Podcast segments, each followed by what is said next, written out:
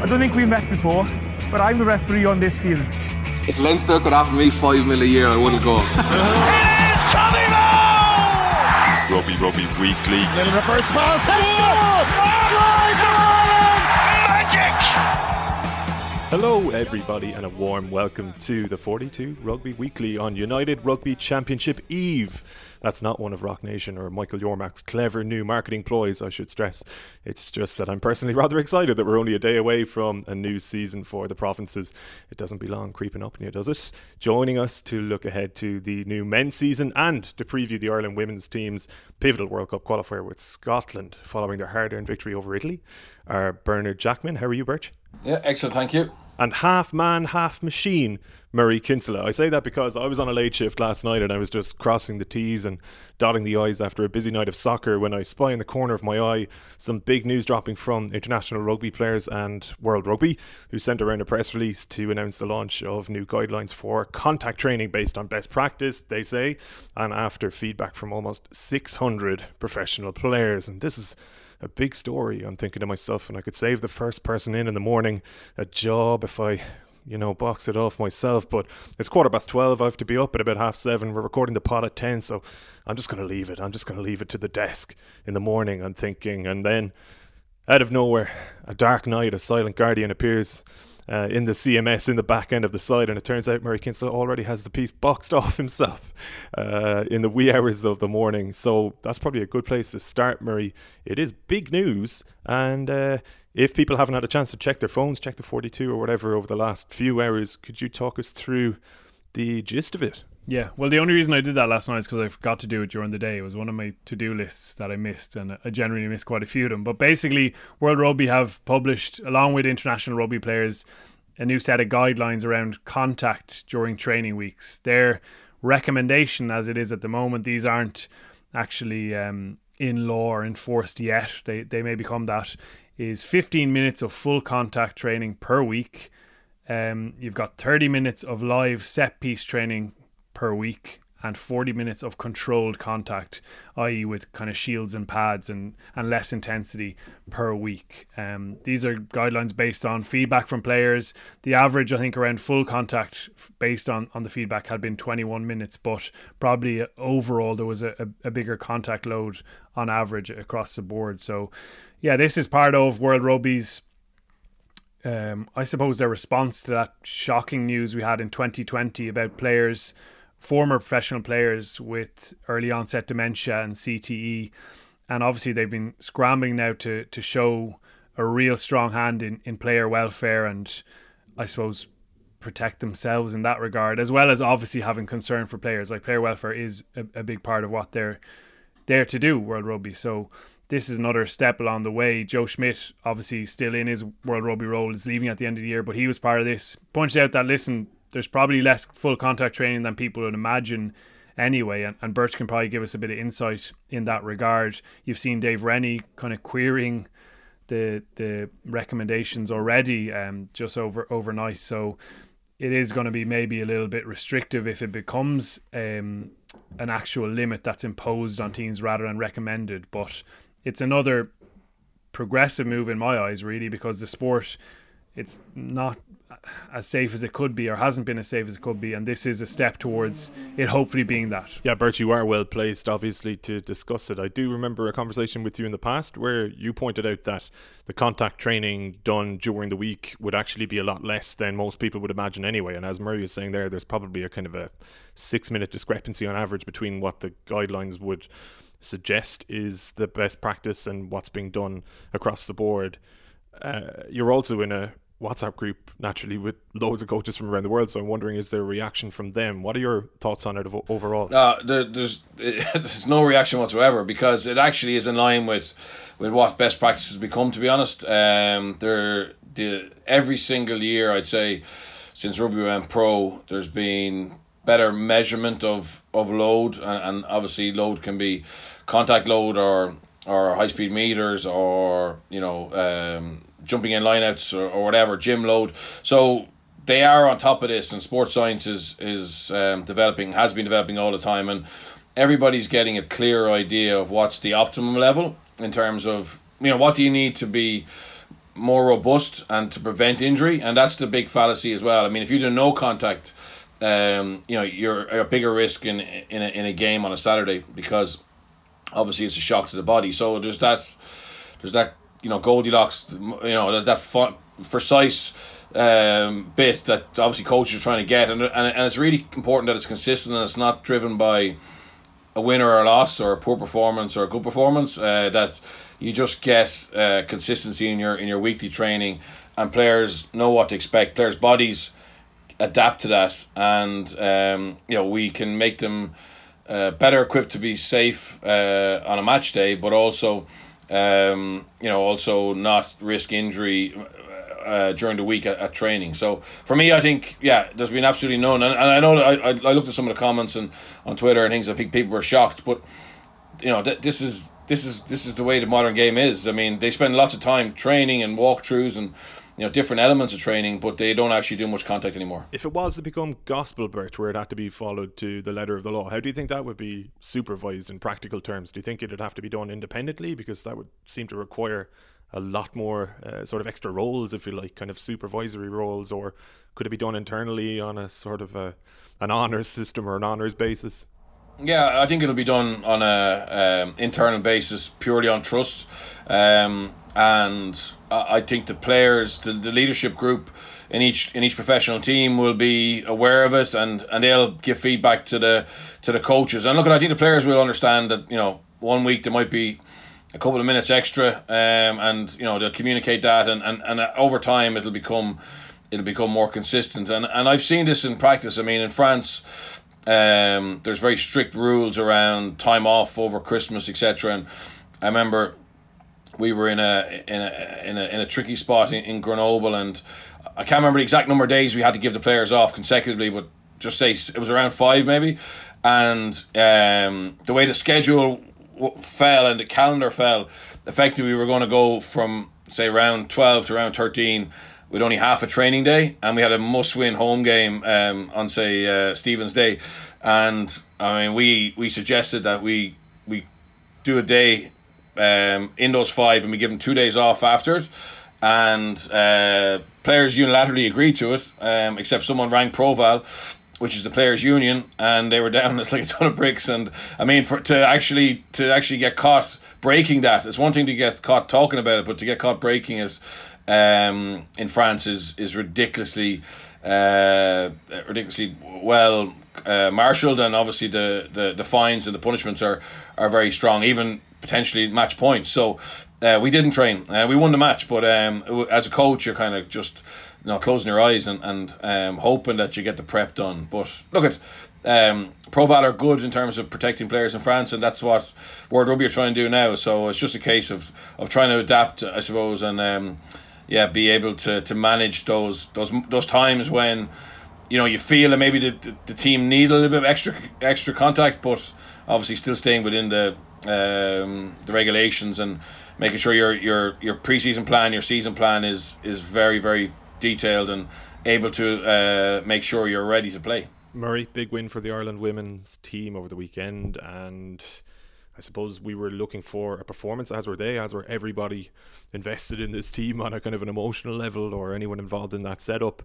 And for the most part, they got it. They got the job done anyway, most importantly, and they're kind of back on the horse, so to speak, still in it. Absolutely, and, and it was a much improved performance, particularly the defensive side of things was really, really strong from early on.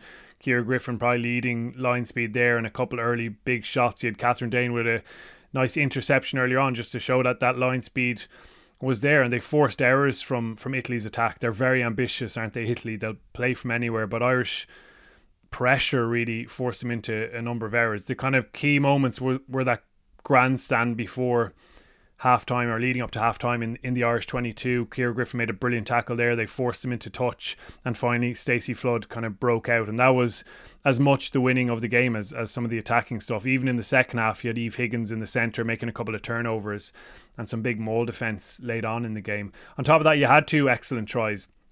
Really pleasing for the pack to get that maul score or they, I mean, they were stopped just short with a big maul, and Stacey Flood and Parsons did really well to finish off in back in the short side. And then Amee-Leigh Murphy Crowe's try was a real thriller, wasn't it? Beibhinn Parsons beating what seven defenders on, on a kick return from a missed touch. Just a thrilling run up the left to show her ability with, with ball in hand. She's such an exciting player. And then slick handling from from Flood and, and Higgins and Considine just to shift the ball wide right to, to Murphy Crowe for, for a finish. There's definitely there are definitely still issues there. The line out had some big key losses again. It's it's not looking like a confident part of their game at all. And then in the 22, which you mentioned last week, again they were wasteful. There were two misses in the first half, and I think there were seven in the second half where they got in the 22 and, and didn't get a score out of it. So they're getting into these brilliant positions on the pitch. It could have been a more comfortable victory in the end, but just the boost of it, just getting through those tricky moments after Italy scored when when Considine was in when, was in the sin bin and managing that mentally when we had those maybe concerns after after a setback in, in the first game was really positive and, and sets them up nicely now for the Scotland game. They'll have a bit more belief, and, and it's absolutely there for them. It's really well poised with all the teams on five points coming into the final round, but Ireland are in, in a pretty decent uh, position now. Bert, you're the man to ask about the lineout naturally, and Killian, who's one of the 42 members, members members.the42.ie, he's in the WhatsApp group there with everybody. He was saying it'd be great to get your perspective on what's going wrong with Ireland's lineout and how is it fixed? Do you reckon? Yeah, look, I, I think it's um, it's poor in, in in all areas really. So it's it's poor in terms of the the movement, the movement across the ground, the speed across the ground to to find space. It's poor in terms of uh, I suppose the decoys, the dummies to try and get the opposition to beat the opposition on the ground, and then obviously the hookers got a much better margin for her. Uh, some of the throwing hasn't been been great, and and, and I think I saw a clip actually. Um, they, they put up an Instagram uh, of training, and, and I saw some line out lifting technique, and you know, it's a, probably because of the camera angle, you get a really close look at it, and I mean, it's just not best practice. There's another there's another foot. There's there's no stability. Um, so I think there's a huge amount of technical work that needs to be done in the in the building blocks of of the line out, and then obviously it's just not quite there. I'd say across nearly all aspects of it, and and hence we're seeing a line out that is playing without confidence, a line out that's playing without, you know, um, ball security. That's giving the opposition belief that they can they can kick it out and get after that line out, and you know they're contesting in the air, so that pressure magnifies. So look, it's not going to get massively fixed um you know in, in, the over in the next in the next couple of days particularly when it's those building blocks that need to need to be done in their clubs and and um yeah it's that was this, the worrying thing for me with the camera angles I've got from the games sometimes it's hard to see that side on. Uh, sorry, it's very hard to see the side on view. And in uh, fairness, I'm talking about one one example um, that I saw, but in that example, you know, it, it would, uh, I suppose, um, justify my initial impression was that just everything is not right in terms of those those building blocks, and it's not just a, a throwing throwing issue. So. Um, yeah, it, it, was a it's it's a, it's an area of concern. Scotland's defensive line it hasn't been brilliant. Um, you know, can he get a couple of movements in this week that gets that hooker a little bit of space and they have a little bit more comfort and then build a little bit of confidence. But yeah, I, I think it's a it's an overall skills and technique issue that just needs to be drilled a little bit harder. It's nothing they can't do. Um, but maybe there's been a different priority. Maybe they've been working on different parts of the game. But certainly it has been a bit of an Achilles heel in this competition. It's a testament to the other areas of their game, Murray, in a way, isn't it? How often have we had conversations where we've seen a line out dissolve, crumble, and the fact of the matter is that in most situations, if you're playing against a team who are on a similar enough level to yourself, if you can't win your own ball, you can't win the game. And yet Ireland did that anyway. So, on the one hand, it is a massive concern because as you make the step up to face even better opposition again, it will cripple you ultimately. But uh, I hate the term green shoots, but there is actual signs of um, a coherent and decent team there when you're winning a game. In the end, winning well without a functioning lineup whatsoever. Yeah, but that makes it equally frustrating. I think even if you think about that score in the first game against Italy, where they nailed their line-out drill for Parsons' brilliant try down the left-hand side, two phases of really well executed attack, and they score in the left-hand corner. That's what can happen as a result. When you nail that line-out, you can get your 15-meter maul surging towards the try line and give your backs a, a nice little finish in, in the short side. They're the possibilities, and I think that's what Ireland. And in fairness to them, speaking to the players this week, Eve Higgins mentioned it. You, you know, they're obviously happy to have beaten Italy, but there's loads of wrongs that they still feel they need to right. There's loads of opportunity that they're missing. Um, and we're only seeing a little glimmer of the potential because the line out is such a core part of the game. That's where the predominant number of tries stem from. You know, it's the key platform. It's an area you work hugely off in terms of your attack and, and setting up different ideas and different tactics for, for each game. So if they can nail that a little bit more accurately, I think we'll see a, lot more of the potential in, in this Irish team because as Amee-Leigh Murphy Crowe's try shows that that backline is really, really dangerous. We mentioned Parsons and, and Murphy Crowe a few times, but get the ball in their hands. They will always beat defenders. Higgins growing into that jersey, Flood always with those creative touches. So if they can get that line out functioning, even the five meter chances they missed against Italy as well, where your maul can do damage, they're massive parts of the game. So you're, you're bang on. Yeah, it's it's creditable to still do the job and, and base it on your defence and, and a couple of excellent scores, but it can be even better with a with a functioning line out. It certainly could. I guess some of the exposure of the team, for want of a better term, could be better as well, at least according to Killian here, who had a second half to his question. Uh, he says it's a much broader question, and uh, it is how do we entice more supporters to engage with the women's games? Even in, this group, and he's alluding there to the 42 members WhatsApp group, a brave man, I should say. Uh, it's a group of Irish rugby supporters, and there was tenfold the chat about Australia versus South Africa on Saturday than there was about Ireland versus Italy on Sunday. If a group that's dedicated to rugby on this island doesn't engage conversation, something is going wrong. And the first thing I'd say there is uh, I wouldn't necessarily judge uh, an Irish rugby WhatsApp group for speaking less about a women's game than about, say, a South Africa versus Australia game because this has been the way of the world for long enough. I mean, this is actually part of the conversation. It, that would be the natural course of things, and that's what you're trying to change ultimately, and what Killian seems to want to change as well. We did touch upon some of it last week, Murray, but if I could bring you back in there, like what did you make of say the I don't know, is hype the right word? But I guess the attention that that game got versus, say, some games in the past. Are things moving in the right direction? How do we actually accelerate that process of getting people more invested in this women's team? Yeah, well, the disappointing thing is that most people who engage with the kind of furore around the Donnybrook fiasco probably didn't even bo- bother watching the, the women's rugby match. They're happy to kind of give out about what's going on there and they don't have any actual interest in, in the game. So that for me is always a frustration. However, like, like how do you draw people to any sporting endeavor? Like it's success, isn't it? I, I think of examples like Irish rowing, and maybe I was just completely ignorant before, and it was it was always that strong. But I certainly engaged with it more when there was gold medals and silver medals being won. I think of the Irish women's hockey team when they had a run of success. I now count myself as an expert in Irish hockey as well. Like it, it engages, it gathers people. The quality has to be good enough. And if I'm being honest, the quality of the last two Ireland matches hasn't been very high. Like the, the air count has been massive as well, and and that probably turns people away when they when they get an opportunity to watch it. So I think it's what you do on the pitch. Good quality performances and success really gathers people around it. Uh, we, we, know that there's always a, a, bandwagon when things get going, and a lot of that bandwagon ends up staying when, when it comes to sport as well. So, yeah, like people talk a lot about women's sport and what should be happening and shouldn't be happening often on the pitch, then probably don't engage with it, but you've got to do your part on there to, to draw them in. There is a role off the pitch as well for the likes of ourselves, Bernard, and for sponsors. Say you look at Lidl have done a, a massive job with uh, women's Gaelic football to the extent now that it's attended, well, All Ireland finals are attended by probably 55 or so thousand people on a good year, non pandemic year. And I think Katie Taylor's professional boxing career is a great example now, people at home in Ireland might say, well, I haven't watched much of Taylor's professional career at all. I actually heard more about her when she was an amateur. But the thing is, she's actually massive within boxing now. And if you could make a women's rugby team massive within rugby and actually uh, see that team appeal to the more casual rugby fan, then things are moving in the right direction. And the way Taylor's career has been promoted, if you go back to when she actually turned professional in 2016, she, Brian Peters, and Eddie Hearn had no idea how it was going to go. It might have only lasted four or five fights. Now she's one of the highest earning uh, female athletes athletes on the planet, maybe the highest earning outside of tennis.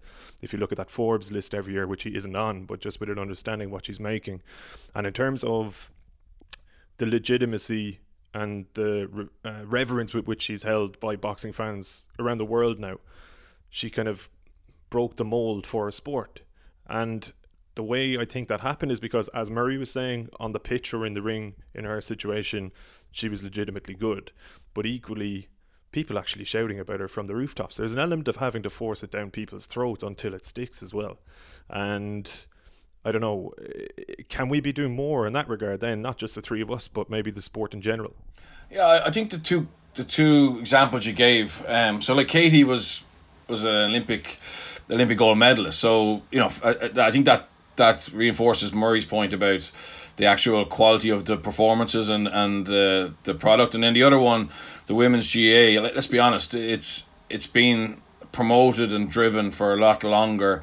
It's ingrained in in most towns and villages and counties uh, throughout the country. So it's it's uh, it's believable or sorry it's understandable why they can have 50,000 people. And I wouldn't put that all down to the to the sponsorship campaign. But I think in tandem when you get a very strong domestic game when you get the product right you get the right sponsorship and activation then you have a chance right? So at the moment at the moment we don't have a, a, a vibrant domestic game. We don't we missed out on a on a World Cup a home World Cup where we didn't capitalize on that and and I suppose win the hearts and minds of the of the public. That's that's the honest, my honest opinion on it. I know, there if you don't agree with that, but I, I don't feel that we we we benefited or took advantage of having a home World Cup.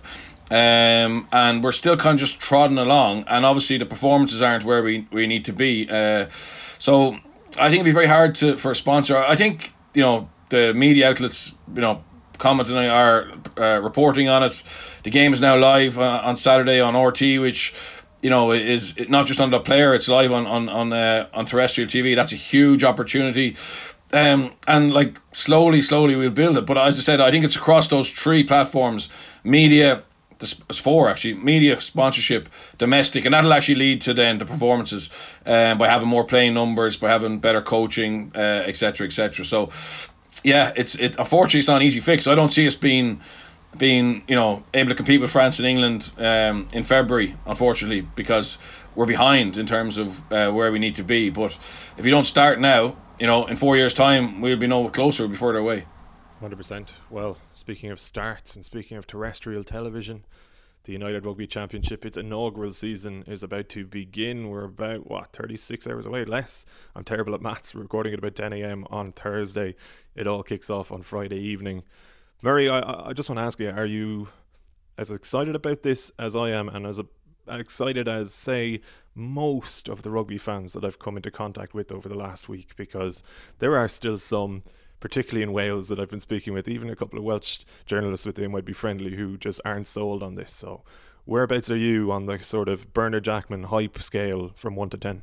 Yeah, I'm definitely a good eight here. Um, I get excited pretty easily, to be fair, around rugby, but I, I do think there's a freshness, there's a new tone to it, there's a new optimism, there's a new excitement and curiosity around the four new teams, obviously, and even all the the branding and the URC TV. It just feels bigger and better, and it feels more comprehensive. It feels more like a, a, a really genuine league. Again, the the the key to it will be what happens on the pitch. Let's really hope that at least one or two of the South African teams is, is really strong competitive this first weekend to to keep that bit of intrigue going and, and let's see the Bulls uh, you know put it up to, to Leinster the Sharks give Munster a, a, good a good fright at some stage in the game as, as well. That's the key to it. But I'm definitely enthusiastic about it and you're so right. Like I've found people more engaged than ever with the start of what was a, a Pro 12 or Pro 14 season. You used to kind of sleepwalk into the start of this and it'll be several weeks before people are, are really engaged with it. But I've found that everyone's more excited, everyone's more interested in, in what's happening and, and that's a really positive thing. I think the provinces will feed off that, plus the fact that you've you've got the fans back, which is just everything in this sport. Like the, the last year longer was just it's just hard to describe how kind of soulless it was in the stadiums and, and that's not being ungrateful for being there, but it makes such a massive difference. And even if it's 75% or, or whatever it is at the moment, it's going to be absolutely huge. It is. Birch, your thoughts ahead of kickoff tomorrow? Yeah, I'm, I'm really looking forward to it. Um, I'm over in Cardiff to watch Connacht uh, Cardiff, and I'm, I'm, excited to see how how Connacht fare. Um, and yeah, obviously then the weekend, Munster Sharks, Leinster Bulls, um, and and Ulster Ulster Glasgow. Uh, the big thing for me is the South Africans. They need to they need to make an impact. If they become competitive, if we have at least two of those four, you know, being able to win away from home, being able to gather points, consistently and putting the squeeze on you know the Irish provinces, the the Welsh and the Scots to uh, to get their act together. I think that's been the big issue is that over the last three or four years, it's kind of been the natural pecking order nearly all the time. Bar obviously you know when Connacht won and and and, and uh, Scarlets had that. Both Connacht Scarlets had that kind of superb seasons when they, when they lifted the trophy. But in terms of league positions, um, you know, you could nearly get a good gauge on it round one where it's going to end up at the end, and that's not good for any competition. Um, obviously, there's no relegation, so everything is focused on performance, winning trophies, playoffs, qualification for Europe. Um, so it's a more positive mindset for, for coaches and, and players to have, which should lead to to you know more expansive, uh, more open rugby. You know. Uh, risky, risk-free rugby. Um, and the South Africans, in fairness, they are trying to evolve. I mean, the Sharks are trying to evolve their attack. Um, the Bulls played some phenomenal rugby uh, in that Currie Cup final to to beat the Sharks 44-10. Even though they are very much, you know, a Jake White. Uh, a team with Jake White's identity, which is set piece defense, kicking game. Uh, but yeah, there's there's definitely individuals. Just I think it's unfortunate they're coming here without their Boks. Um, when you look at the player drain to Europe, to Japan, um, and you know the the makeup of the of the Springboks and how reliant on they are on those players who've left their sh- uh, the shores. Um, beneath that, there is a, a um, I suppose a a bit of a there's a talent drain obviously, and and the the Boks players c- can help bring all that glue together. Some really good young talent, but. I just think it'd be great if, if I think it nearly would have been better if we had have gone there early doors, um, as in the Northern Hemisphere teams, and you know dealt with altitude, dealt with the travel, um, rather than the other way around. Where let's be honest, it looks like the Bulls and Sharks are running into well, the two of the most two, they're running into the two best funded teams in uh, in the competition anyway. So that could maybe be um, a big big ask for them. But look at it, let's hope they surprise us and they they really put big performances out together and get this get round one off to a flyer. When you say it might have been better for us to go to them first, is that from the point of view of the provinces and that you get the trip out of the way, you get the altitude out of the way early doors, or from the point of view of the credibility of, say, the competition? Because, say, as a spectacle this weekend, uh, it could transpire that that the two visiting South African teams that we expect to be good in the Sharks and the Bulls get a bit of a thumping in the circumstances, and maybe that sets things off on the wrong foot. Yeah, uh, to be honest, my, my motivation for saying that was for the competition to get credibility and uh, to have really competitive games round one. Um, I, I see your point. Uh, uh, you know, if I was a, a Leinster Munster uh, fan or or Ulster Connacht, and I thought you know I could go there and, and, and win an away game early doors, which might be more difficult in, in, in two months' time. Yeah, there, there's definitely that side of it. But look at uh, you know, I'm jumping to conclusions here that they're not going to be competitive, and I, am not. You know, I hope they're not. I hope they are going to be competitive. And also, let's be honest, you know, Leinster Munster shouldn't be fully wound up round one either. So um, often the first round can be a little bit error error strewn, and you know, look at these these teams are decent. They've got good players. It's just whether they're able to adapt to Northern Hemisphere refereeing, whether they're able to adapt to the the different style of play. Um, quite quickly. So yeah, it's like we're I, I, we're talking as and the bookies expect the Sharks and the Bulls to, to get to suffer heavy defeats. Um, but you know, I, am going there and hope that they that they're really competitive without winning now, without winning, but being competitive. uh, we could all absolutely have eggs on our faces or egg on our faces come Monday for sure. Murray, you're going to go through this on a province by province basis. Uh, look ahead for each of the four of them, and we've got a load of listeners' questions to get through. I wanted to start with Ulster because we focused on the Ireland women's team last week, and we didn't get a chance to discuss Duane Vermeulen's arrival. I think it actually happened possibly as we were recording or just afterwards anyway. So a week on, uh, it really adds like I think a huge impetus to Ulster's season. I think a couple of weeks ago, Jordi Murphy was speaking with Adam McKendry in a piece we had on site, and he was asked what constitutes a successful season for Ulster this season, and he said a trophy. And I think he said along the lines of, "I actually don't care what it looks like. This squad needs a trophy." Now, I don't know if he meant he doesn't care what the trophy looks like specifically, as in it could be a Pro 14 or a European trophy, or uh, he didn't care what it looked like him saying that. Either way, though, with the arrival of Vermeulen, they're probably a step closer to actually making or bridging that gap. Um, so, it, the impact of Vermeulen and I guess Ulster's chances this season from yourself.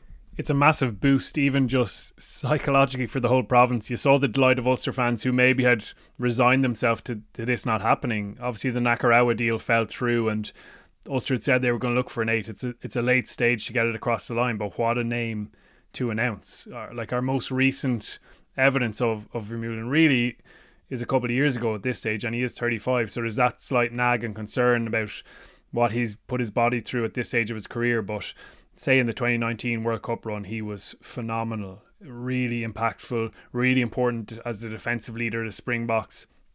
Really calming and composed, and that's another part of it that he that he brings. He brings a winner's mentality, someone who's used to getting across the line and, and will infuse other players with that bit of belief as as well. It's it's a massive boost in that sense. I do have those nagging concerns around an older player who's been through injuries. I always do. Um, but he's not he's not due to arrive till till November as well, which is a, a, bit of a delay. And, and you would hope that he just gets through and gets back up to, to full speed. We saw him make his return for the Boks after missing the Lions series, and he was understandably a bit rusty. But you saw those glimpses of his ability to to provide kind of dominant moments in games as well. So Bolster will be hoping that he gets right up to speed before the start of the Champions Cup. And it is a bit of a, a missing piece of the jigsaw. They have got Nick Timoney there, who's been brilliant since Marcel Coetzee left, he's really come into his own and, and will do an outstanding job before Vermeulen arrives and no doubt fight hard for, for his spot. But you've signed a, a world class player, a massive household name, and as much as anything, it just excites Ulster fans and gives them a bit of belief before the start of the season. Birch, I'm getting eerie flashbacks to our chat when Nakarawa was announced as Ulster's marquee signing not long ago. And I'm wondering, do you share Murray's concerns about Vermeulen due to his age and injury profile in recent years? No, I think he's he's going to be he's going to be a, a, great signing for them, and and part of that is his uh, his intelligence off the field. So uh, I'm lucky a friend of mine has co- coached him in Kubota Spears, um, uh, Frans uh, Frans Ludeke, and, and apparently like he was like an extra coach. And and sometimes that's a bad thing because you know you don't want your your best player your, uh, you know spending half time in the coach's room not not really concentrating on playing. But apparently he was he was brilliant. He was able to identify the things that have worked well for him in in his in his previous uh, clubs or, or, with South Africa. Um, but also was I suppose able to understand the limitations of the of his teammates um, and what would work and what only worked because the Boks had you know X, Y, and Z. So um, and also he was very good at analysing opposition mid game. Uh, whereas so you know Frans would send a message on with a water boy to a huddle, and and Duane was already was already telling the same thing. Um, and he's kind of a bit like Bakkies Botha when he went to Toulon, where you were like, oh, are Toulon going to get out of him? I think someone like Duane Vermeulen, they're never there to pick up a pension or a paycheck. I think once the game is on, I mean, they're just so naturally competitive. They can't hold themselves back, and that was probably my, a little bit my concern with with Nakarawa. Was was did he really still have the the hunger and desire um to to go deep? And I think Duane has it. He's he's produced everywhere. So look at it, it's not ideal to be signing a, a guy with his age profile, but let's be honest. If you look at the Pro 14 signings across the board, um, no one no one was bringing no one brought in anybody of his quality you know 25 26 so that's just where we're at. The, the best players at the moment are going to the, sorry Duane is, is one of the best players but the the players with the perfect profile i.e you know um, age injury profile etc world stars are going to Japan or France uh, and in the odd case uh, the premiership so I think he's a big boost um, and he won't be as explosive a ball carrier as Marcel he, he he's a good ball carrier. He's very physical. He's very good in the backfield off off boxes, box kicks, which is part of the game here. Um, but I think his his edge, his hardness, uh, his credibility as a as a World Cup winner, it was effectively co-captain for me in the in the in the World Cup win. You know. Um, and I, I just think it's a great bit of business for Ulster and exactly what they need. Just just on, just in this kind of area as well, it's absolutely brilliant to sign world class top names and, and excite the fans that way. But there's also an onus increasingly on Ulster each year to produce more of their own homegrown forwards of a top class caliber. Like Ian Henderson is probably the, the only one in recent times who's got right to that high level with Ireland and been a starter and pushed onto a Lions tour. You'd hope someone like David McCann might be in that bracket to push through because they really need a a batch of, of forwards there driving things on. I suppose that is one of the, the question marks this season. There's undoubted talent out the back line. Like you could list two really classy, exciting backlines there, but it's the consistency of application up front, being a, able to get on top of opposition and, and grind them a little bit more in that area. That that's really key. Vermeulen, Vermeulen will absolutely help with that come November and, and onwards. But it's more than about just one player, and, and they need to keep working hard in that pipeline to get a couple more of their own homegrown guys through. That I'd say partially answers Owen O'Sullivan's question here, Bernard, which is where do Ulster need to make up the ground against Leinster? Uh, their depth is looking good, and they have game winners across the, pl- the pitch now. So, in which specific areas do they need to improve? Yeah, I thought um, I did something with Jordi Murphy for, for the launch, and he identif- he said that they identified fitness as as a big issue. That when they look back at those big games that they lost, there was periods, not long, three minutes, four minutes, where they just knocked off, whether that was physical uh, fatigue or mental fatigue, and the likes of Leinster capitalising. And that's the big thing about Leinster that people don't don't maybe understand is that they're able to they're able they're quite robotic in terms of the level of intensity they're able to play for from zero to 80 minutes and they've you know they make mistakes etc but they don't really double down those mistakes and um and, and some of that is down to their their conditioning levels and and um and Jordi, it was interesting that Jordi identified that. Dan does want to play a high tempo game, um, and I think that's the key for Ulster. They don't have that dominant front five as of yet, so they, they have to box clever. But yeah, I, I just think they're not far away. Like they they have been for me, you know, um, probably closer to Leinster than than Munster in the pro in the Pro 14. Um, and they just when it comes to the crunch against Leinster, in particular, they they've had those little moments of of indecision of, of inaccuracies which they put down to fitness and I'm sure it's not just fitness but it was interesting that that's the area that they're really focused on this preseason that's fascinating because I was gonna gonna add that like they've had it, and I've mentioned before in the pod around Ulster, they've got had this habit in the bigger games of making back to back or even back to back to back errors. Whereas someone like Leinster are really good at potentially making an error and then immediately resetting and winning the next moment for for using a, a cliche. And I know it's an awful one, but they're really good at that. They just erase the memory of that error and, and they get on. Whereas also you've seen maybe a bad box kick followed by a maul penalty concession and then suddenly the opposition are in their 22 and, and someone misses a tackle and, and it's a score and then the game is completely swung like it can be the it can be literally 90 second passage and it costs the game. So that's really interesting insight. Maybe it's a fitness a, a little bit of mental element as well but I agree with Birch. Like there's so much to be excited about in that squad. There's so much game breaking talent um, as the question put it. Like Robert Baloucoune we saw his debut try for Ireland. The d- damage he can do. Hopefully Will Addison I know he's got an injury this week but hopefully he can get a run now in, in the back line where I could go through so many other names but there's just loads of ability there Birch, when you say that you feel Ulster have been closer to Leinster than Munster in the Pro 14, are we talking like literally on the scoreboard in recent seasons or just in terms of sort of uh, competitiveness and quality even?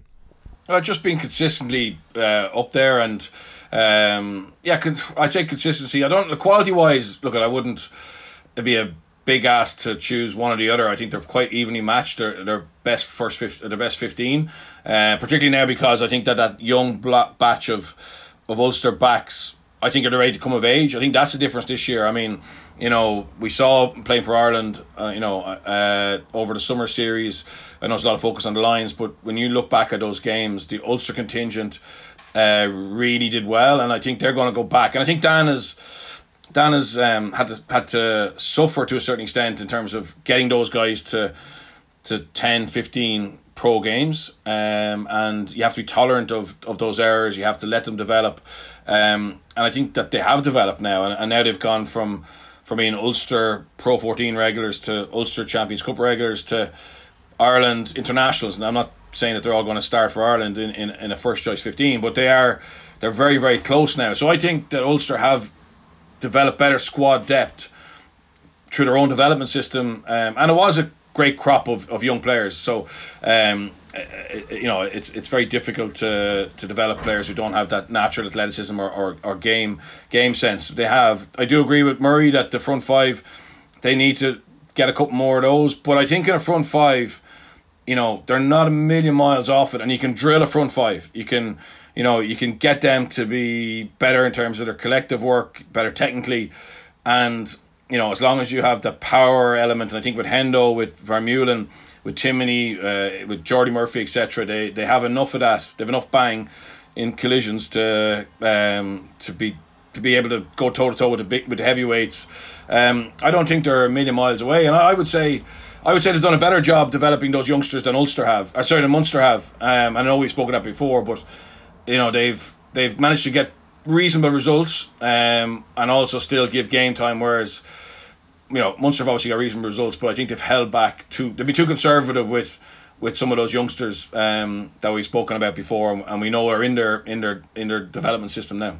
Would you go along with that, Murray? Yeah, I, I, do, I do think they're good shape, moving in the right direction. They've got a more than enough quality to have a home quarter final, let's say in the URC. I think they're playing Clermont and Northampton in the Champions Cup. That's manageable. That They should be beating those teams and, and advancing through there. So, yeah, there's there's plenty to be excited about and positive about. Everyone obviously can't win trophies every single season, but they will be in the mix. Absolutely, they were a little bit unfortunate with the format of how we ended up with the Pro 14 last season and not being able to go on in and, and a challenge in a, in a playoff setting. So they'll be excited to get back to that level, and I think they're moving in the right direction.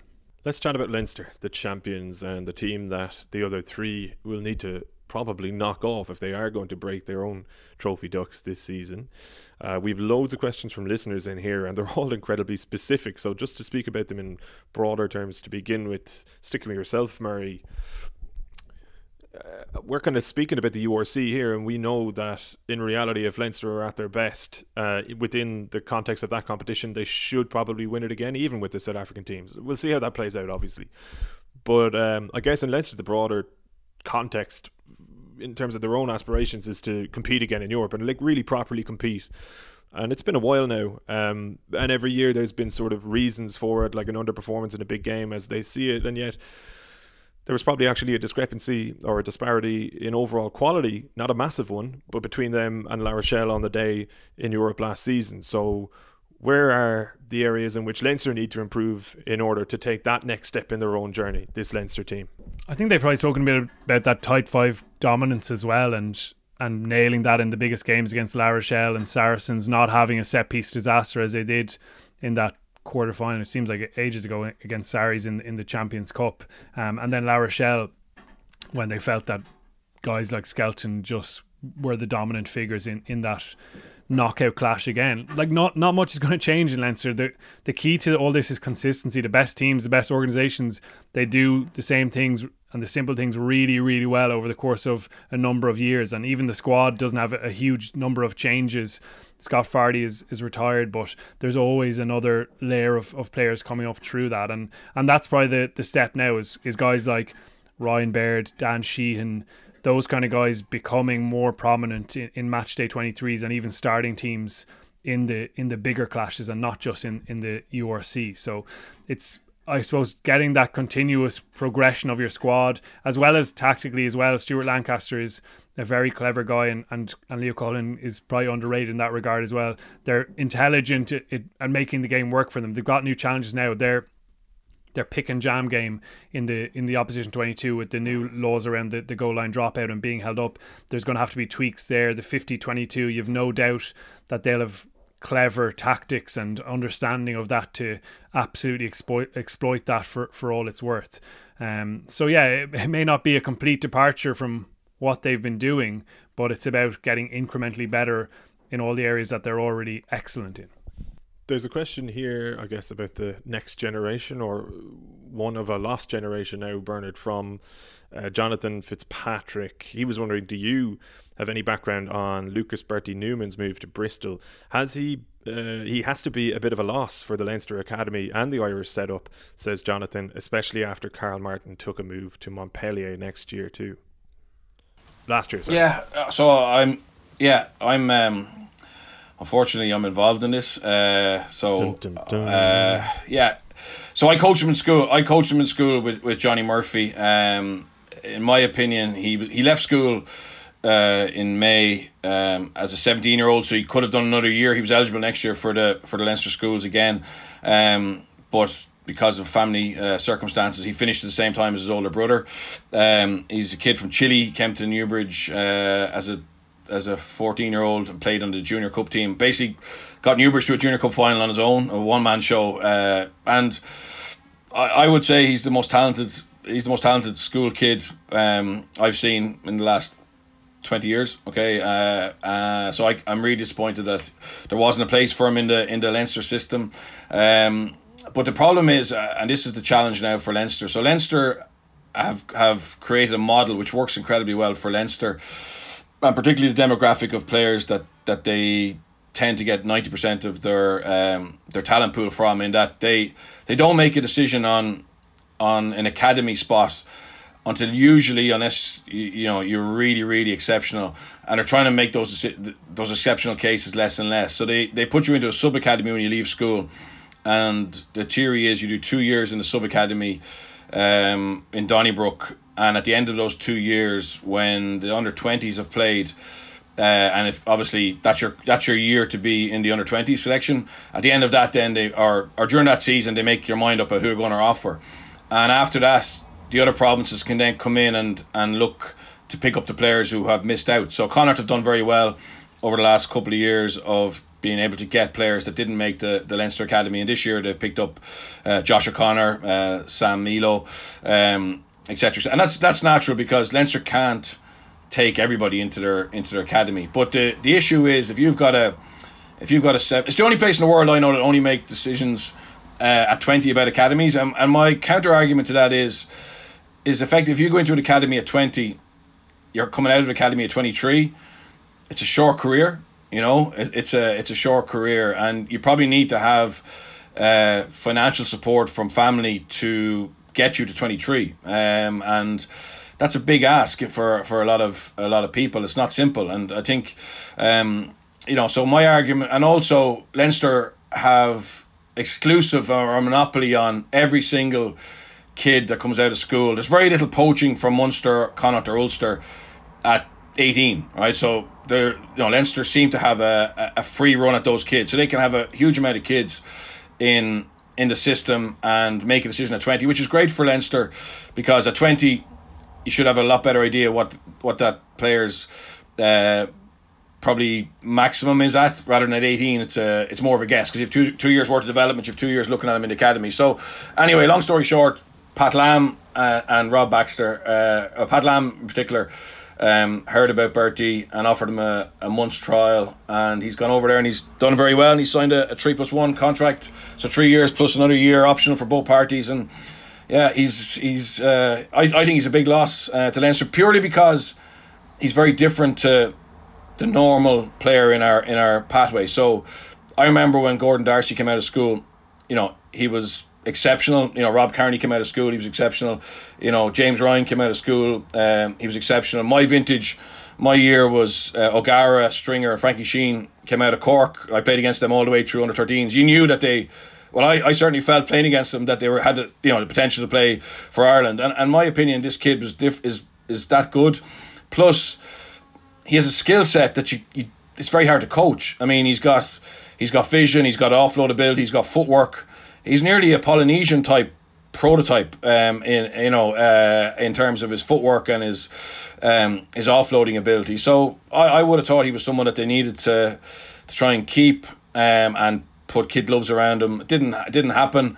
Um, there's a lot of there's a lot of wastage in Leinster. The, the system is, is is in a tricky place at the moment. I mean the the Leinster development team got beaten 67-7 by by Connacht last weekend. I know Connacht had some some older players, but they had a lot of guys who were let go by Leinster um, at A level over the last year. I've watched a good bit of Leinster stuff.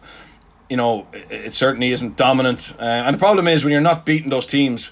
You know, in the uh, regularly at A level, they then get belief when they become senior players. So, I just think, look at it obviously, Leinster's argument is there's only so many spots. My argument is, um, if you see someone who's unbelievably talented, you need to try and make sure that you keep that player in your system. And uh, I I do think, and maybe and Leinster would say, well, I'm a, I'm alone in this. Um, I think Pat Lam thinks it. Conor McPhillips thinks it now. Uh, so uh, most people who played against him in school, all his peers who are now playing with players, you know, in that position in, in, in the Leinster underage, can't believe it. He he hasn't been kind of fast tracked, and that's just life. That's it. You, you you win or lose. But from my point of view, for Lucas Bertie Newman, he now has security of having three years where he's getting paid, where he's in a professional environment, where he's training with you know, Semi Radradra, Charles Piutau, where he has medical, uh, top medical, top S&C. Um, he has an under 18s league this year to play in, and he actually played yesterday against Bath. Um, and I had a, a, friend of mine who's an agent at the match, and Bath were 20 nil up, 28 nil up, and Lucas turned it on, scored a try from 60 minutes, and got a last minute drop goal to win 29-28. It's under 18s, but it's Bath's academy who are all contracted. You know, he's in a Bristol academy, um, so he has he has something that I think is is rare. And look, he, he mightn't come true, but he, I, I do think he's a loss because because of his X factor. And uh, those lads are, are, despite all the numbers, those X factor players are rare. And from a Leinster point of view, they've now lost um, a young kid to uh, Montpellier, Carl Martin, who basically felt. Well, there was nothing for him here, so he went to Montpellier on a on a on a three-year Esport contract. They've lost Will Hickey from St Michael's, who was the outstanding back row of his generation. I know there's a lot of back rows, but he's gone to Ospreys on a senior academy contract. Um, there's a young kid Grogan from Coolmine who I believe is going to Pau. Um, there's a kid O'Hara who's going to AFL, and I, I do think that you know players who players are looking around going, can I afford to spend two years in a sub academy? Sorry, players who have options. Um, obviously, the players who don't have options are locked into their studies um, aren't going to leave. So they are, you know, there's a there's a certain safety in that. But the players who have options are now are now looking at those options. And the reality is, you know, if you want to be a professional rugby player, um, there's more than one way to skin a cat, and um, it's about getting into an environment where you're one of 15 instead of one of 50.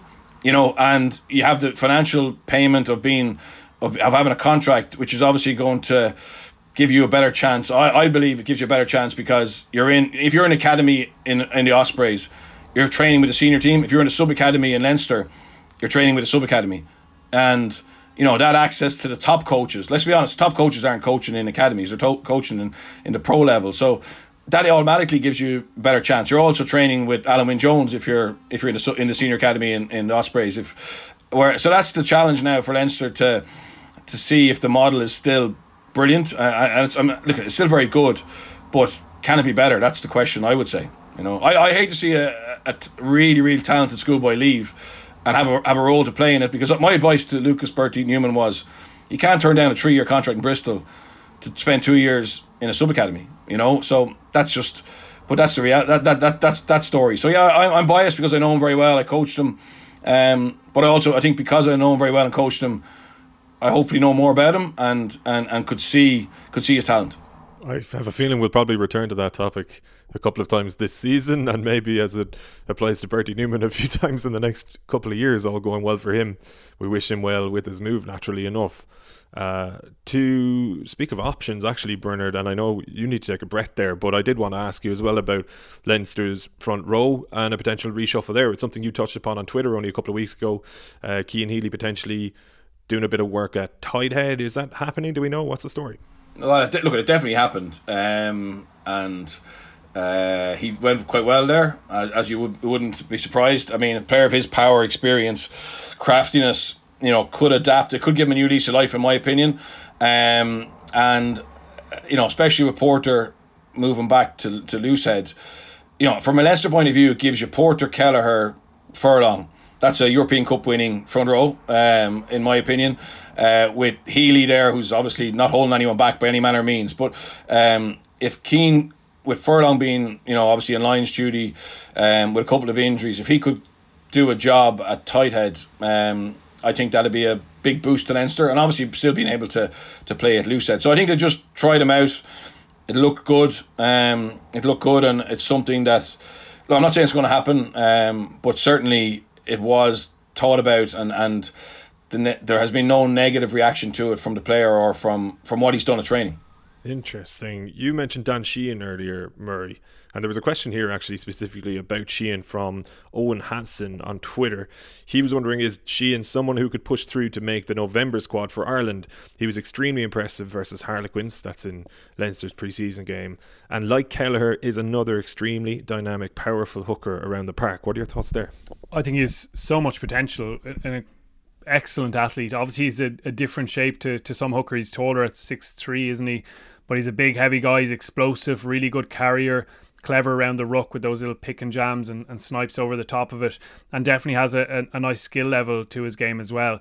The the line out throw, I think his actual technique and his his action is is really nice to watch and and when he nails them he, he's a beautiful thrower. Obviously, they're going to be challenged around being consistent with that around the set piece as well as you uh, adapt to, to more senior rugby.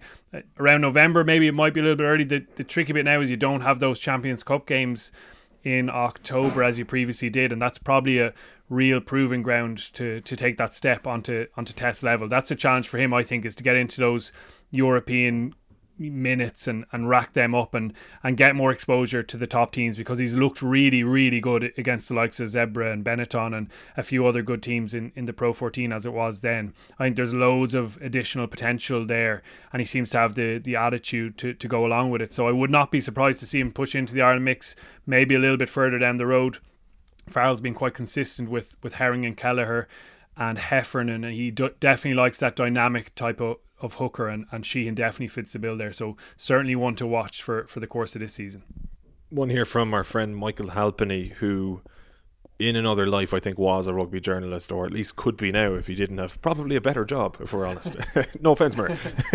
but he has he has been crunching some serious numbers about Rhys Ruddock. So he says, looking at their website, Leinster played 26 matches last season. Ruddock played in 15 of them, starting 14. So of those 15 matches, Leinster won 14, with the exception being the La Rochelle match when he went off injured at a point when Leinster were leading, and he had played a crucial role in establishing that lead. Of the other 11 matches, Leinster won 7 and lost 4. So that, that's uh, of the 11 that Ruddock wasn't involved in, uh, one of which was the Munster game where Leinster picked a second string side, admittedly. He says, I haven't done the analysis for other players, so I'm leaving myself open to accusations of cherry picking stats, but he did have a phenomenal season last year, uh, deservedly, in my opinion, earning a recall to the Irish team. And I'm wondering if he might be one of the keys to Leinster's season. I'm not at all sure that he's going to be in any matchday 23s for Ireland, so if he's fit, he should play a lot for Leinster. Josh Murphy is next in line, and I hope that he can build on that, but I don't think that he offers the same brute force and go forward that Ruddock does. Those stats are phenomenal, Birch, and the curious case of Rhys Ruddock continues, really, doesn't it? Because I think most people would kind of agree with Michael in that he might not be a starter or even in match day 23s for Ireland, and yet it would seem, based on those numbers, that he is absolutely quintessential to Leinster. Yeah, he is. He, he's the clue that look they're they're they're formidable anyway, and and um, a lot of those games they probably would have went out Rhys, but that's not. Um, that's not down to or down talking the, the impact I think he has. I think he's a player's player. I think he's um, uh, phenomenally consistent. Uh, players, opposition hate playing against him. He's just so physically strong. And there's a difference between being physically strong and powerful. He, he's just strong. He's kind of Vermeulen, Vermeulen type profile in terms of, you know, he's just a, a kind of a rock of a man. And and um, I, I do think he's a he's a phenomenal player. I think Leinster missed him um, against La Rochelle, uh, and but that doesn't necessarily mean that Ireland need to like he needs to play for Ireland every week. It's just it's just a really tough one. I think his form, you know, means he should be in the Irish squad all the time. But um, is his is his uh, top top end able to dominate as much at international level, that still has to be proven. But his form is has been outstanding, and he is a you know he's probably one of the key men for Leinster. You know, again this season. Let's move on to Connacht then, Murray. And there's a good question to kick us off here from Brian Duffy on Twitter. He says, "Looking forward to another season of the Pod, lads." Thank you, Brian. I should have added, edited that part out actually, but he was wondering how do you rate Connacht's chances heading into a fourth season under Andy Friend? Square looks a little short in some areas. Will they cope? And what will be a successful season for the men out west? He asks. A successful season. They're targeting a home quarter final in the URC, and to be back in that mix would, would be excellent for them after a couple of years of, of maybe not making really clear progress. I know behind the scenes they feel that they've moved in a in a certain direction. They're talking about this style of play that they've teamed as fast, relentless, adaptable. That's how they want people to see them on the pitch, encapsulating a bit of that 2016 mentality around tack, the relentlessness of never of uh, kind of never falling out of the fight, and then being adaptable to how the opposition are are playing, and and that for me is probably the, the key of the three is like being a little bit more pragmatic at times. They've they've worked hard. They're kicking aim. Obviously, Jack Carty and, and Conor Fitzgerald have qualities in that area, but there's got to be a nice balance to their game. And the the real word that they should be talking about incessantly is consistency because that's been the massive thing holding them back over the last number of years. You know, not backing up a really strong performance. I think they're capable of upsetting anyone in this league and, and winning against any side, but your concern is that a week later they're going to dip off and and decline. A lot of that is around squad depth, and that was our, our chat last year. You probably still have similar concerns. They've got the same numbers in, in 43, but Friend believes the, the squad is in a, in a better place in terms of the progression of some of the younger guys there. However, you just have to look at Loosehead. They're due to announce a signing.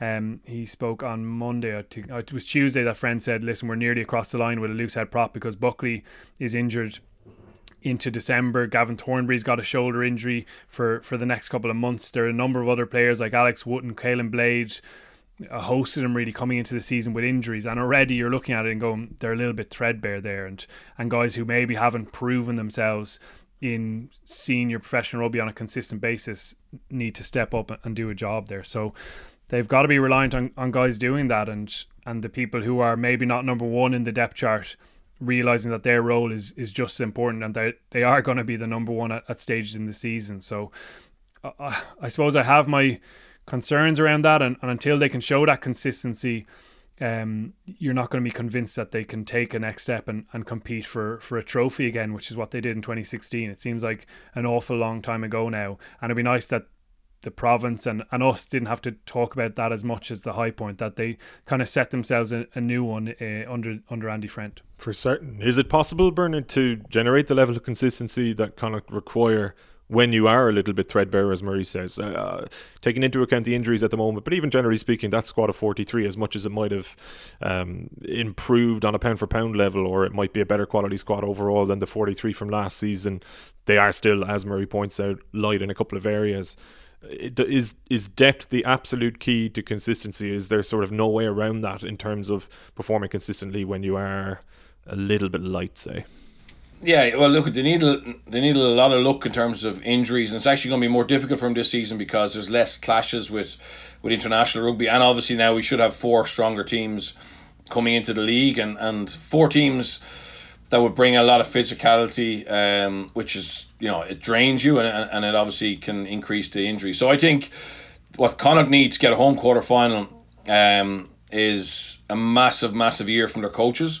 Um, and you know, I'm really excited to see, you know, what Pete, Peter Wilkins does as effectively, you know, him and Dewald Senekal are now kind of senior coaches with Dewald looking after forwards and, and Peter Wilkins looking after um, the attack and, and uh, with Andy Friend, you know, kind of helicopter view, tying it all together, and then two young Irish coaches, Colin Tucker looking after defence and, and Mossy looking after the, the skills and, and backs. But I think Peter Wilkins will have a re. Peter Wilkins was an analyst in Queensland Reds when I spent uh, some time with him uh, back in 2000 and uh, maybe 2009, 2010 when they won the when they won Super Rugby with Quade and, and, and Will Genia, and he was a brilliant analyst who was doing some coaching on the side as part of his development, and obviously came to Edinburgh as a defence coach, and then Connacht as defence coach, and I think he would have a real deep understanding of how you attack affects defence Okay, and you know a lot of the Connacht fans and, and maybe pundits, you know, are, uh, saw Connacht shipping um, some heavy defeats at times and questioned the,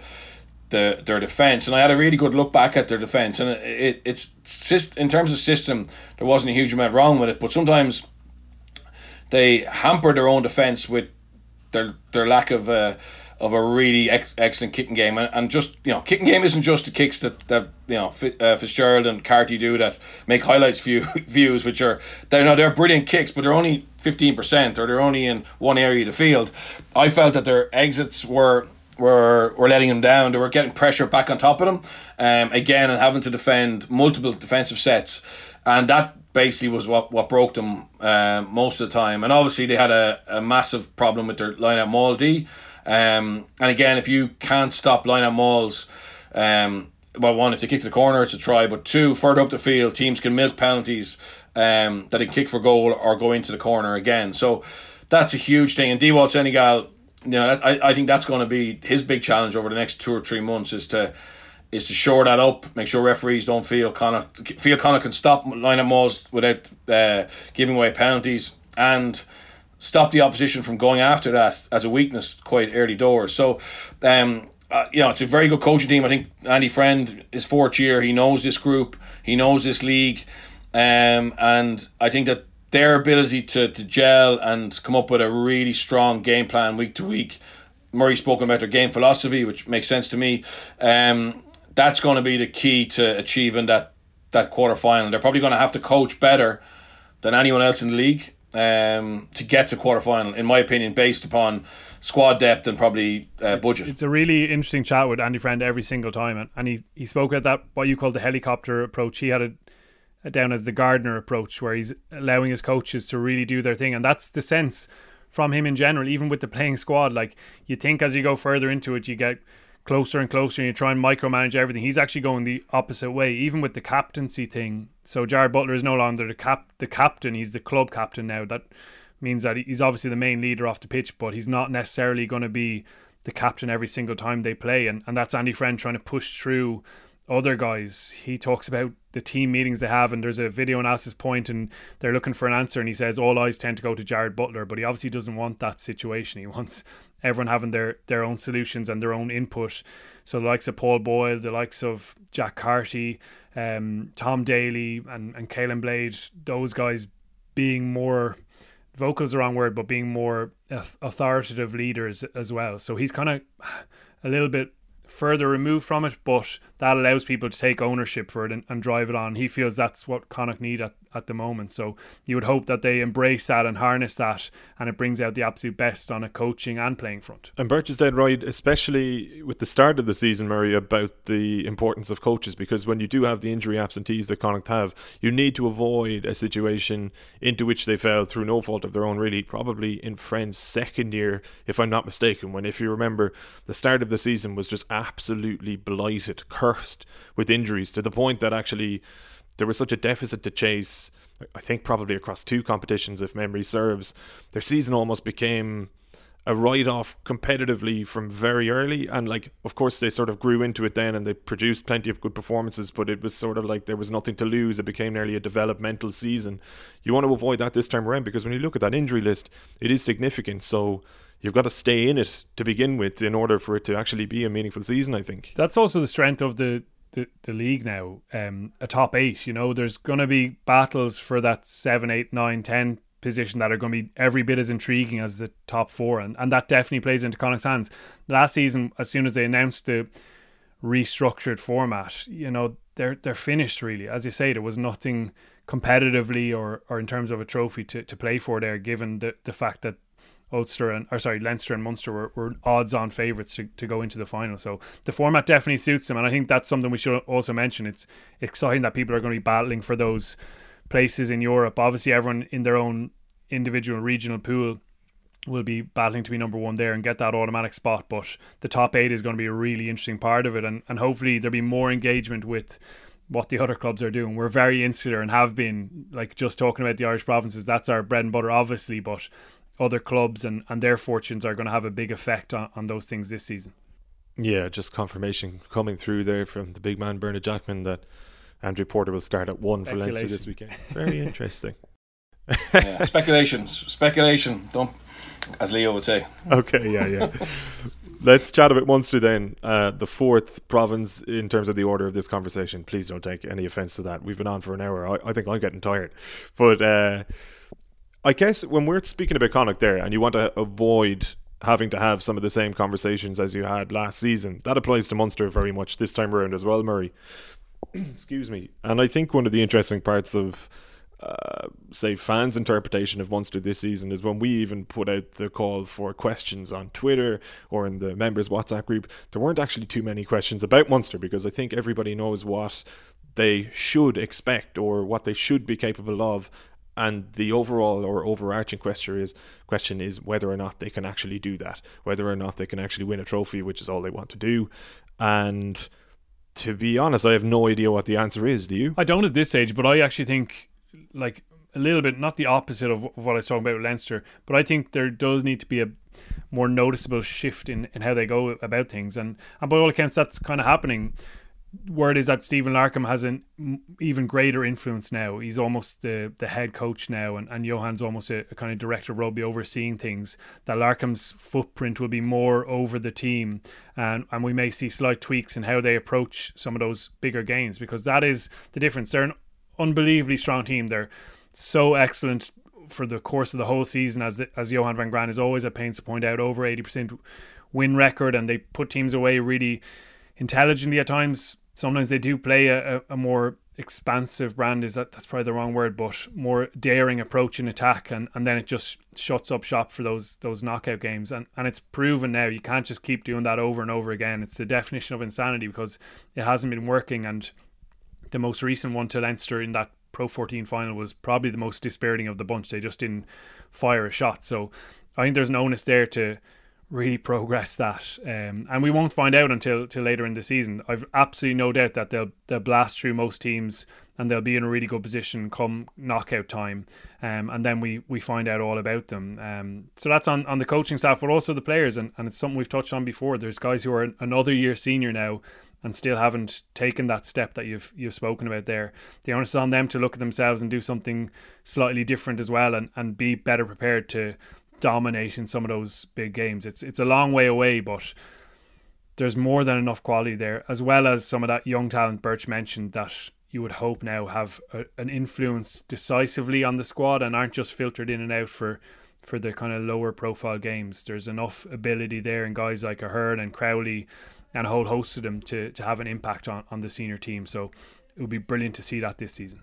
How do you think they're fixed, Birch? I look I, I think they should be winning eighty percent of their games um, because they're Munster, you know, and they have the um, the history, the the budget, you know, the the players' talent, everything in their favour. And, and okay, didn't have the sixteen man last year because no crowds, but they have they are you know, they should be the top table uh, in my opinion. So um, and yeah, I, I but I, are they ready to take the next step? I can't say it now because I haven't seen them haven't seen them play. I'm really I'm down there Friday or Saturday night. I'm looking forward to, to seeing them live. Um, uh, they've been very very consistent semi-finals, you know, regularly. It's just that last step and it's it's a big year. I know there's rumours that Johan and all the coaches are going to resign now, um, but I still think it's a big year for for this group. Um, and yeah, uh, they'll, they'll be there thereabouts. Are they, you know, but I couldn't say they're going to win a trophy because I haven't seen seen anything, and I, I would worry about their front row um, cover. I think uh, again we mentioned last year. I think Jenkins, unless he absolutely pulls up trees. It was a it was a foreign player spot. You should should have been used elsewhere. When when you see what Alex Kendellen could do, when you see what uh, John Hodnett can do, uh, I, I don't think I think CJ's replacement should have come from you know, uh, one of those young young players, um, and use that foreign player spot for a hooker or or, or, a tight head prop. But um, they have what they have now, and yeah, it's they, they, Jenkins has got to back, has got to prove his worth to, to Johan, and who's put faith in him and turn out to be a, a real game winner. The front row does seem to be an area um, uh, that we probably will come back to Murray, or at least if they do fall short in a similar way to the way in which they have uh, over the last couple of seasons, more than a couple really, um, it'll be a conversation again. Why Jenkins? Why not bolster uh, your front row probably at hooker in terms of just dynamism, ball carrying ability, and so on. That being said, do you feel that say the hopeful eventual introduction of RG Snyman can counterbalance, say, the lack of explosivity in the front row. Like, does somebody like that actually change things markedly to the point that maybe we don't have to have that conversation in a few months' time? Ah, he's an absolute game changer. He was when he signed, and I know he's only played seven minutes, but he will be. And there'll have to be patience there. Obviously, it'll take time for him to get back after such a long stint and such a, a tough time. Um, just getting back from this, it, has been really difficult for him. Obviously, the fire pit incident as well, and, and over and back to South Africa. Um, so he will take time to get back there, but you would hope come the second part of the season when they need that impact, he'll absolutely provide it. What a gain line merchant, offloading ability. He's an X factor player in the second row. Jenkins, obviously, we spoke about that a lot last season, but he's a big, robust guy, and he, he adds a bit of that tight carrying that they've possibly been um, missing as well. So you've got the prospect of even Kleyn, Jenkins, Snyman, Tadhg Beirne, um, as well as Coombes and Peter O'Mahony and Jack O'Donoghue, you've got a really powerful unit for, for the back five year scrum. Um, yeah, definitely the front row has, has been an issue. Archer and, and Ryan are incredible servants for the province, definitely a little bit underrated, but the way this game is going, you want really explosive carries across that area of the pitch, and, and Munster will hope that Josh Wycherley and Roman Salanoa, if he can get a bloody injury free run, uh, and Keenan Knox can provide a little bit more of that. But they're obviously early in their development. They haven't played, obviously, Wycherley has, but Knox and Salanoa haven't played in European rugby even at, at this stage. So to expect them to make that kind of impact straight away is, is just. Um, it's not going to happen. But there's loads of quality up front, and, and to come right back around to Snyman, absolutely. Like he's one of the best locks in the world in the game when he's fully fit and firing and they'll just be really excited about getting him into the team and back up and running for a semi-final when they're back there again because he's a, a, a, real difference maker. Another difference, Bernard. It's almost an obvious one, and yet it maybe creeps under the radar a little bit in the Munster discourse. Is that they hopefully will have a full season with Joey Carbery at QB and it's an important season for him personally as well. And I don't mean to obviously lump pressure on a guy who is still, relatively speaking, only recently back from a debilitating injury. Also, he doesn't listen to the podcast, so who cares? But like he's 26 in about five or six weeks' time. That is absolutely not old, but he did lose a couple of, say, formative developmental years, years in which he could have actually uh, brought on his game through minutes alone and just through that big game experience that you would have garnered over that period of time. So I don't want to describe it as a make or break year for him, but it is going to be pivotal because he's going to need to play consistently well and be the talisman that Munster uh, signed him to be this season, or else there will invariably be questions towards the ends of it at the end of the season, particularly when you look at the options they have coming up. We think at ten. Yeah, absolutely. I, I think he, he should be ready to handle that pressure now. Um, he's a he's a top top end player. Uh, I think it was great. He got game time at the end of last season. Now he's had a full preseason, and you know he should be very very comfortable in in that Stephen Larkham attacking uh, framework. Um, he has a skill set to to play any type of game. So. Yeah, at 26 years of age, you know, okay, you know, he's had he's had enough games uh, and he's shown enough um, big game composure in the past to not have any real worries about his mental mental strength. So no, I would expect him to be a key man. And if Munster are going to to win, um, you know, to win uh, a trophy, whether it's Europe or, or, or the URC, you know, it's hard to see with JJ gone now and, and a, a talented crop of young tens behind him. But you would imagine that Joey would have to stay fit and, and be be in top form. Right. Let's wrap, boys, with a few predictions. We'll get some early season, incredibly premature tournament predictions from you. Uh, United Rugby Championship champions from you, Bernard Jackman. Leinster. Leinster. Murray? Yeah, same. Sorry, just last thing on Munster. Also, Simon Zebo is, is back in the province. Worth mentioning. Um, because it is going to be exciting. It's going to be really interesting.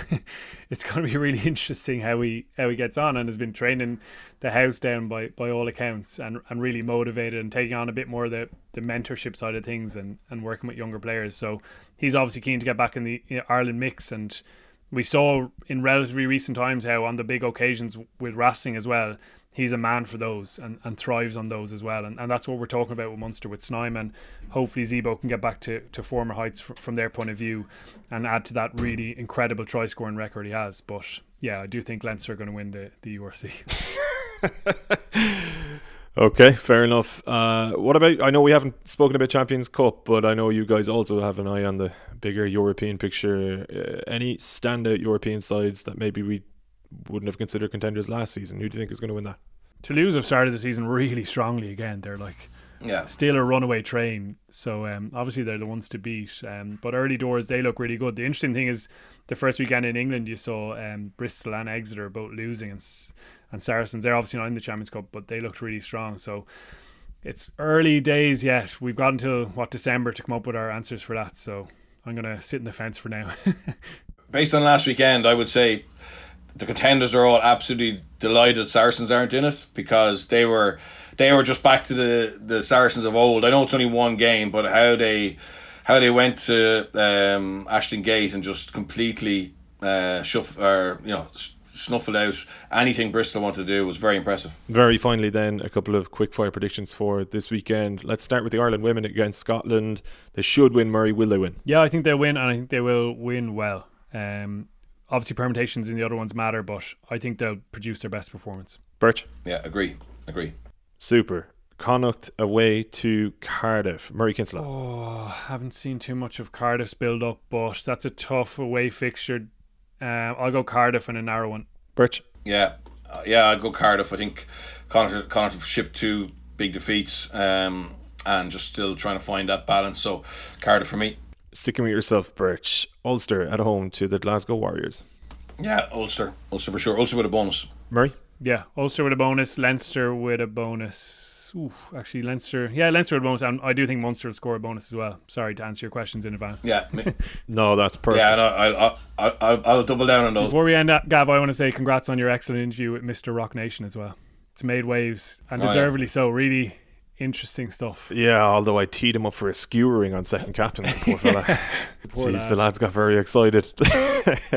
uh, come here, boys. Thanks a million. What else do I have to say? Well, we can see both of you on RTÉ's screens this weekend, if I'm not mistaken, for which game? Down at Thomond, does it? Yeah, yeah. Looking forward to it. Class looking forward to that myself. And thank you to everybody at home for all of your questions in the members rugby WhatsApp group. It's members.42.e. If you want to sign up there, you obviously gain entry to the group if you want it, but there are so many offerings on uh, the homepage, the Langley page, uh, as you'll see it when you go in there.